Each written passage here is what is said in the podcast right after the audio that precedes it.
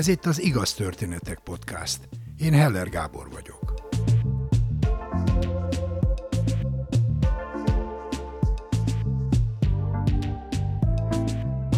Kinek a családjában ne lennének titkok? Titkok, amiket a szülők hallgatnak el a gyerekek elől.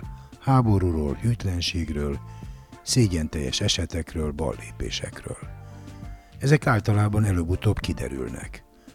A titkolózás, még ha jó szándékból történik is, gyakran rosszabbat tesz, mint egyszerűen elmondani, mi, hogyan és miért történt. Vranik Roland története 7-8 éves lehettem, amikor megkaptam a piros szemű nyuszit. Nem tudom, hogy ki hozta, hiszen a nyuszi hozta a nyulat. A nyúl a húsvét hozta a nyulat egy kartondobozba. Nagy lakásunk volt, viszonylag egy óriási terasszal, egy négyszobás lakás, egy akkor még nem volt testvérem, úgyhogy a nyuszika meg én éltük az életünket, papírkosárba vagy papírdobozba, újságpapírral, nyúlbogyóval, pisivel, répával, salátával. Nőtt, nőtt, nőtt a nyuszika, és amikor ugye kinőtte magát, akkorára, hogy már nem volt jó a nyuszinak a lakásba, se nekünk, mert ugye szépen kopik a gondoskodási kedve a gyereknek. Füvet kell szedni, répát kell hozni, salátát, és a legfőképpen az, hogy tisztán tartani, az egy katasztrófa egy lakásba. És akkor bemondta az unalmast az anyám és az apám, és mondták, hogy a nyuszinak mennie kell. Na de hát hova lehet ment tenni a nyuszit? Ki elengedni nem lehet. Megy a nagypapához. Nagypapámék azok nem messze laktak tőlünk, egy kertvárosban, ahol volt házuk, volt kertjük, és ott egy ilyen nagyobb ketrecbe bekerült a nyuszika. Sokat jártam látogatni, etetni, néha kiengedtem, kergettem az udvaron, míg nem egyszer nem volt sehol a nyuszika. Arra nem emlékszem pontosan, hogy mit mondtak, de ha jól emlékszem, akkor az volt a mondás, hogy a nyuszi visszament az erdőbe, vagy a többi nyuszi köré. Vagy mind a kettő közé. Nem, mind a kettő talán. Zűrös volt már, hogy hova tűnt a nyuszika. Láttam én azt mindenkinek a tekintetén. Amikor eltűnt a nyuszi, akkor azért úgy merengtem rajta, hogy vajon hol lehet. Egyáltalán nem tudtam elképzelni, hogy hol lehet a nyuszi. Viszont már nem volt annyira fájdalmas, hiszen már, már külön éltünk nyuszikával, meg nagy volt, meg a kezdeti szerelem soknak vége lett már. Ugye ő egy házi állat volt a, az udvarom, akit mit tudom, minden héten láttam egyszer, Úgyhogy úgy beleszoktam ebbe a gondolatba, hogy a nyuszika valahol van. Van is róla képem, hogy valami erdőbe a többi nyuszi között, bár tudtam, hogy az üregi nyulak szürkék, és ő hófehér piros szemmel, de gondoltam, hogy valahogy beleillik a képbe. Na de, hogy eltűnt a nyuszi, sokszor ebédeltünk a nagymamáméknál, teljesen szokványos kis ebédek voltak, vasárnapi vagy szombati, de ez az ebéd nem volt olyan, mint a többi. Egészen furcsa volt mindenki.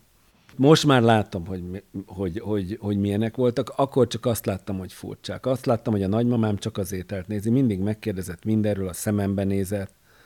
Nagyon aranyos, a legjobb nagymama volt a világon, de nem nézett rám a nagymamám.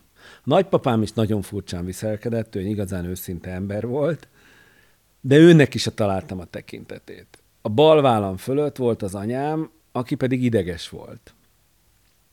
Apám nem volt ott, látom, hogy valahogy az egész fókusz, az egész rezgés, az valahogy az étel körül van.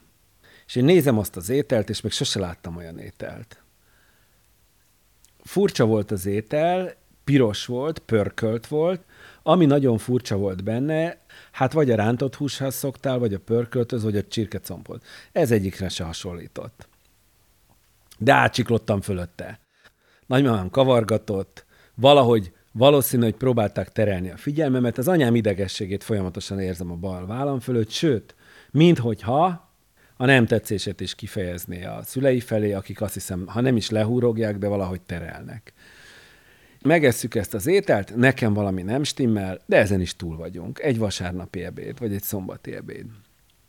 Telnek, múlnak a napok, vagy akár a hetek, játszom a szomszéd gyerekekkel, Nyuszi nincs, Nyuszi eltűnt, Nyuszi már nincs a fejembe se, sehol. Még nem, nagypapámnak van egy szerszámos kamrája, ahova valamiért bementem. És látok egy fehér bundát fönt a bal sarokban. Emlékszem, hogy hol van. Tehát nem volt semmi funkciója, iszonyatosan világított a sötét szerszámos kamrába, egy ilyen kicserzett, ki, ki, ki, ki, kikészített fehér szőrdarab. Fönn van a sarokba valamire fölrakva. Nem felszegezve, hanem föl van rakva valamire egy rárakva, de jól látható. Jól látható, lóg. Lóg, lóg, lóg.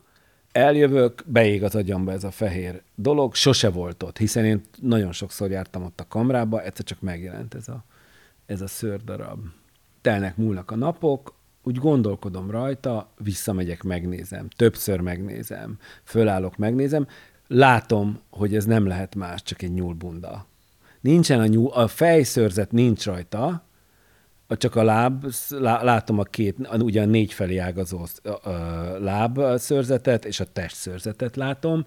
Többször visszamegyek, megnézem belülről, szépen ki van készítve, és hosszú-hosszú ideig gondolkodom azon, hogy vajon ez az én nyuszim lehetette. Azt nem fogalmazom meg magamba, tudom jól gyerekként, hogy vajon az, az a furcsa étel és az a furcsa hangulat egy nyúlpörkölt lehetette, vagy nem, de a nyúl bundája nagyon gyanús volt. És akkor ez így betokosodva ott volt a memóriámba, teltek, múltak az évek, felnőttem, és elfelejtődött ez a történet a fejemben. Aztán született ugye persze lett egy öcsém, amikor felcseperedett, ő sokkal keményebb volt a családi titkokkal, vagy a félrebeszélésekkel szemben, nagyon keményen rávilágított a gyenge pontokra, és ezen felbuzdulva szerintem előhívta a tudatomból azt, hogy akkor mi történhetett.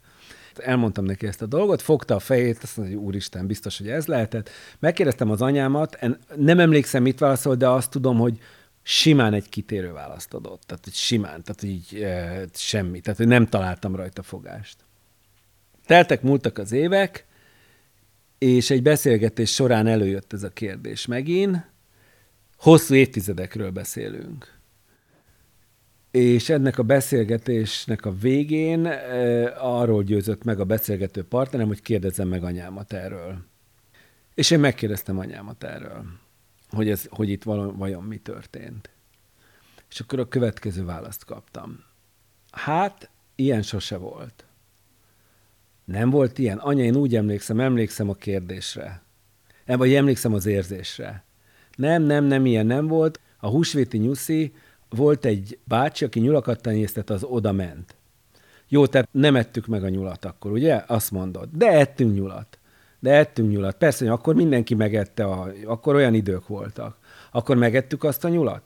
Nem, azt a nyulat nem ettük meg. De ettünk nyulat szerinted? Az egy nyúl volt, amit ettünk? Hát igen, igen, igen, ettünk nyulat, úgy emlékszem, hogy ettünk nyulat. Tehát megettük anyám a húsvéti nyulunkat. Én erre pontosan nem emlékszem, biztos, hogy nem, de inkább arról beszéljünk, hogy volt egyszer egy zsokérokonunk, aki a verseny után elkapott egy hatalmas nagy szürke üregi nyulat, és azt hazavitte, megfőzte a gyerekeknek. Erre például pontosan emlékszem. Anyám, hogy jön ide? Én azt kérdeztem tőled, hogy megettük-e a húsvéti nyulunkat.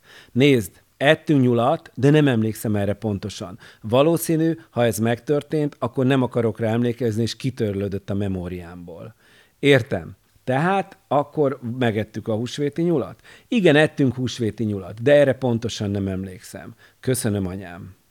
Akkor tehát megettük a húsvéti nyulunkat. Elképzelhető, fiam, nem emlékszem rá, kitörölte a memóriámat. Ha visszagondolok rá, akkor azt gondolom, ugye nem volt szokás nálunk, tehát ez egyszer, tehát emlékszem az ételekre, amit ettünk, azok lekövethető dolgok voltak a boltból. Ugye annak idején azért vágták a csirkét még az udvarokon rendesen, amikor én gyerek voltam. Azt láttam, hogy a szomszédasszony vágja a csirkét. Azt hiszem, talán a nagyapámat is láttam csirkét vágni, de valahogy azért ez már, ahogy itt teltek, múltak az évek, ez nem volt. Tehát nem volt nálunk ilyen. Ez egy nagyon kirívó eset volt mindig tudom, tudom, a, tudom a nagymamámét, nagyon sokat tettem a nagymamámnál, tudom az étlapot kívülről. Ez egy nagyon kilógó dolog volt. Ízben, látványban, helyzetben, érzetben, családi környezetben, mindenhogy. Szerintem teljesen adhok módon történhetett. A nagypapám meg a nagymamám sose vert át, az tuti. De az anyám se, igazából. Valószínű, hogy soha. Bár április elsőjén mindig becsapott valamivel de, de ez valószínű, hogy szerintem úgy lehetett, hogy nem tudták elvinni a nyulat sehova, valószínű, Vagy lusták voltak, vagy nem volt rá idejük, vagy egyszerűen csak előjött belőlük a régi vidéki érzés, hogy hadd nézzük meg ezt a nyúlhúst. Nem hiszem, hogy végig lett gondolva, nem hiszem, hogy volt benne koncepció, hanem ha már ott volt a nyuszi, hadd együk meg, valószínű, hogy régen ettek már nyúlpörköltet, ha már egyszer nyúl volt, akkor legyen nyúl. Valószínű, hogy tudták, hogy kell ezt csinálni. Szerintem nagyon nagy küzdelem lehetett nekik ez, ez a történet emlékszem az érzésre, emlékszem a vibe-ra az asztal fölött. Láttam, hogy mindenki birkózik a valósággal, avval a pillanattal, hogy a gyerekkel. Tehát nem hiszem, hogy végig lett gondolva. Nyilván az ő életükben ez tök természetes volt, amíg, ahol ők fölnőttek, az egyértelmű.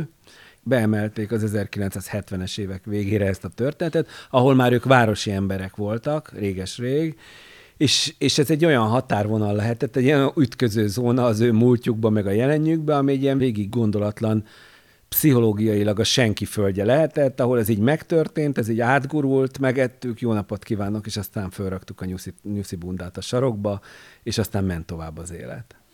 Ha lebontjuk, hogy ki mit érezhetett a családban, akkor az biztos, hogy a nagyapámnak egy természetes dolog volt ez. A teljesen természetes dolog. Tehát szerintem a füle botját sem mozgatta erre a történetre. A nagymamám félt, és emlékszem, hogy egy tekintetével a nyúlpörköltbe merett, és alig bírta elszabadulni. Azt hiszem, végig az éterre fókuszált. Az anyám viszont ugye a rock and roll nő, akik már Elvis Presley-t hallgatott, Bakeliton, és jártak táncolni le, nem tudom hova, ő neki egy húsvéti nyúlnak a lemészárolása és a megetetése a családdal, az valószínű, hogy egy teljes tudathasolásos állapot volt, de hiszen ők voltak a szülei, anyám háborúban nőtt fel, ugye 40-es, tehát Nyilvánvalóan mindent megettek, ami szembe jött, ugye, az az, az követő tíz, tíz évben. Tehát mégiscsak valami visszaköszön neki, de hát városi lány volt már, Rakabili, úgy, hogy ő méltatlankodott, és nyilván egy eléggé, ő egy, egy Spock generációs anya, Spock az a gyereknevelő tanácsadó faszi, ő azon, azon a vonalon nevelt, vagy terelgetett minket, úgyhogy nyilvánvalóan neki szembe jött ez a vonat, hogy nyulat eszünk, és az is szembe jött, hogy most mit csináljon. És arra emlékszem, hogy ő nem fogta magát vissza, próbálta jelezni a szülőknek, hogy hát ez nem kóser, de azt hiszem minden már nem volt visszaút. Anyámat Maszat királynőnek hívjuk. Anyámmal csak úgy lehet beszélni, hogyha leülsz szemtől szembe, és nagyon komoly arcot vágsz, és megpróbálod a téma fajsúlyát mérlegre rakni, és megértetni vele, hogy ez most nem játék. Akkor nagyon tisztán lehet vele beszélgetni. Most nem raktam föl teljes mérlegre ezt a kérdést, hanem, hanem inkább játékosan beszélgettem vele, és a mestere a maszatolásnak. Abban sem vagyok biztos egyébként, hogy pontosan emlékszik már arra, hogy vajon hogy volt ennek a dramaturgiája. Arra azt, hogy megettük, azt azért kimondta többször, hogy megettük a nyulat, de hogy melyik nyulat, azt még nem tudom. Tehát ő próbálja fenntartani valószínűleg azt a puhítást, hogy Jaj, szegény kisfiamnak, aki nem sokára nyugdíjas lesz már, nehogy megsérüljön a lelk, hogy megette a húsvéti nyulat.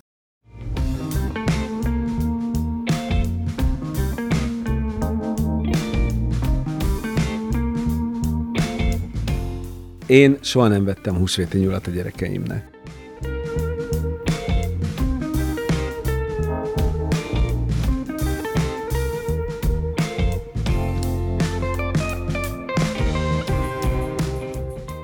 Branik Roland filmrendező, három játékfilmje a Fekete Kefe, Adás és az Állampolgár egy sor díjat nyert itthon és külföldi filmfesztiválokon is.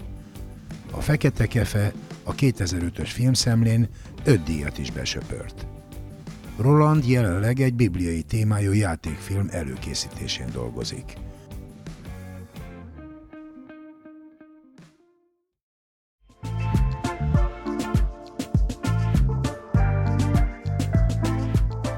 Mindenkinek vannak sorsfordító, képtelen, megható vagy mulatságos történetei. Nem vagy se túl fiatal, se túl öreg ahhoz, hogy te is mesélj egy történetet nekünk.